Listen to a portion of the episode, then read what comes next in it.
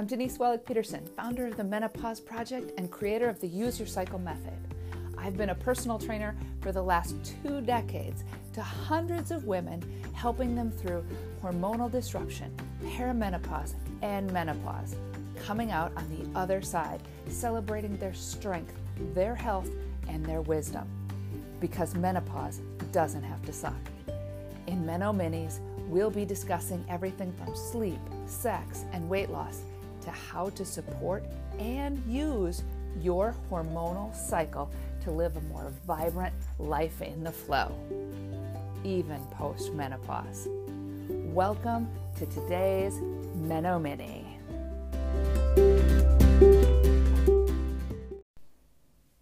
Hey, how are you doing today? I hope this is finding you in a great place. I have a super sexy topic for you today. A topic that's going to make a huge shift in your results. But more than that, it's really going to mess with your head. Are you ready? Today, we need to talk about consistency. After 40, more than ever, it's important to keep your eye on the prize, and we need to fully understand the power of consistency or lack thereof it. When we were younger, we got used to starting a new diet or exercise program on Monday. Any Monday, every Monday. And by Friday, we'd see results. Those cute pants slid right on. We'd abandon the diet, and by Monday, we'd start again. And as we've gotten older, a couple of patterns I've seen. One, we continue the Monday through Friday diet and blow it all on the weekend. Or two, we've grown tired of the restriction, leaned way into the everything in moderation, and don't realize that the glass of wine is more consistent than our veggie intake. And we complain that we're not getting results anyway, so why even bother? A couple of hard truths here. First, that two and a half day diet break every week sets you back four days every week. And the consistent glass of wine is getting results, just not the ones you're looking for. So, how do we maintain our diet or weight loss plan and enjoy our wine too? I coach my clients through a series of questions and outcomes. So, what do you want? What's your goal? Why? What are you willing to do to get there? And what are you not willing to do to get there? And how do you see your life once you get there? It sounds kind of like this What do you want? To lose 30 pounds and sleep again. Why? I have zero energy. I can't sleep. My clothes look terrible on me. It is too much. What are you willing to do? nutrition, exercise, stress reduction. Diets have always worked well, or fitness, or whatever. What are you not willing to do? I'm not giving up my nightly glass of wine. I'm not eating broccoli. I'm not running, and I am not meditating. And what happens when you've lost the 30 pounds? You said you'd lost 30 pounds before, and here you are again. Well, I'd be stricter with getting back to life. Danger, danger, danger, Will Smith. Did you hear it? Get back to life. The problem is the life they're getting back to is what caused the 30 pound weight gain to begin with.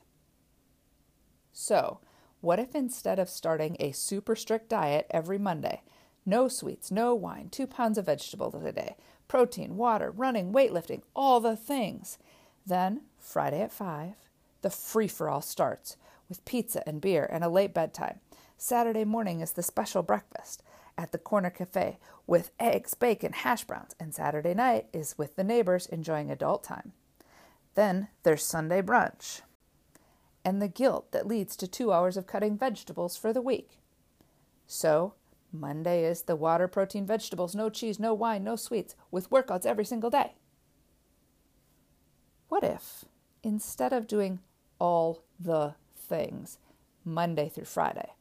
I mean, if you can remember all the things. And then throwing caution to the wind Saturday and Sunday, we looked long term, committed to a slower weight loss, say a pound a week, so 30 weeks or seven months, instead of needing it all done in two months. And then we committed to consistent action, layering each habit in until it no longer felt like a weight loss thing, but just part of life. The hack? You only add one thing at a time. Sure, it's a slow start. And done consistently, without those two and a half day breaks each week, you end up losing weight faster. Small steps. So you said nutrition works best for you, but you won't eat broccoli or give up your wine. That's fine. Let's start by adding protein to every meal. And once that's part of life, let's add veggies. No broccoli required. And once that second habit, let's add workouts. No running. Second hack here only add things as you start. Focus on what you can have because you can always have wine or chocolate, no deprivation, if you eat the protein and the veggies first.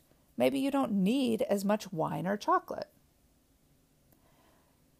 Then, as you continue layering habits, if circumstances lead us to look at the wine, maybe we can test a couple of ways to not feel deprived. And pretty soon, pizza and beer on Friday night turn into steak and beer and a salad. And Saturday breakfast is a veggie omelet. Saturday night is a wine alternated with a LaCroix. And Sunday brunch starts with a veggie quiche, extra protein and only one croissant. No guilt, and the veggies for the week are already in place, and Monday is just another day of veggies, protein, water, and workouts. By thinking long term, we can spread out the lifestyle tweaks until they become habits, even on the weekends. And then the 30 pounds is gone. There's no thing that you've been missing so much that it becomes back with a vengeance. For example, I haven't had a piece of chocolate in six months. I've been dying for some. And then it's a whole chocolate bar every single night because the deprivation caused a pendulum effect, because the all or nothing messed with your head. Instead of knowing that any time you could have that piece of chocolate, but because it didn't support your goals, you passed and had a square for satisfaction. So, what will you consistently add to your week? Shoot me a message, let me know. Until next time.